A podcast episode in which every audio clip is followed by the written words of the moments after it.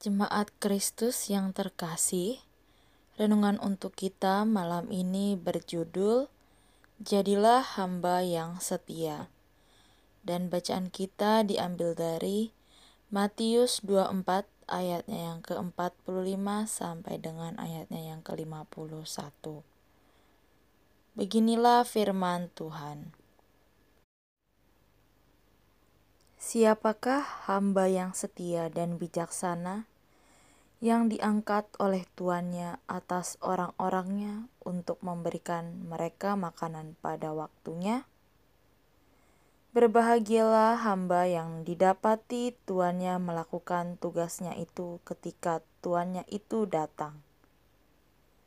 Aku berkata kepadamu, Sesungguhnya tuannya itu akan mengangkat dia menjadi pengawas segala miliknya. Akan tetapi, apabila hamba itu jahat dan berkata di dalam hatinya, "Tuanku tidak datang-datang," lalu ia mulai memukul hamba-hamba lain dan makan minum bersama-sama pemabuk-pemabuk.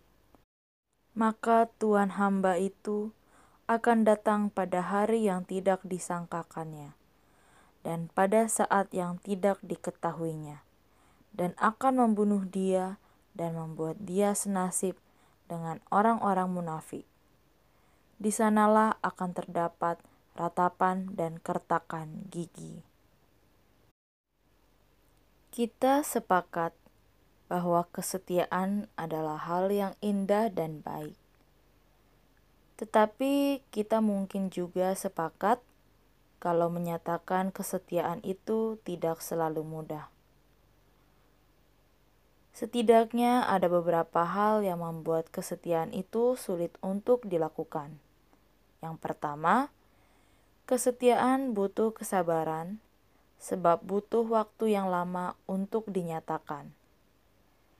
Kesetiaan berkaitan erat dengan komitmen jangka panjang. Kedua, kesetiaan membuat kita harus merelakan hal lain yang mungkin lebih terlihat indah daripada yang kita miliki sekarang. Ada banyak godaan untuk melepas yang kita miliki dan mengambil yang lain. Padahal, belum tentu hal tersebut sesuatu yang lebih baik daripada yang kita miliki. Lalu, yang ketiga, kesetiaan butuh perjuangan, sebab kesetiaan bukan sikap pasif, tetapi merupakan tindakan nyata dan konkret. Kesetiaan harus terpancar melalui segala sesuatu yang kita upayakan. Dengan hal berat tersebut, Apakah kesetiaan patut untuk diperjuangkan? Tentu saja. Kita melihat sendiri, ada banyak orang setia hidup lebih baik daripada orang yang menjual dirinya untuk keuntungan sesaat. Sedangkan dalam konteks hidup beriman, orang yang setia mendapatkan janji Tuhan untuk memiliki kehidupan kekal bersama Tuhan ada banyak berkat yang didapatkan oleh orang yang setia.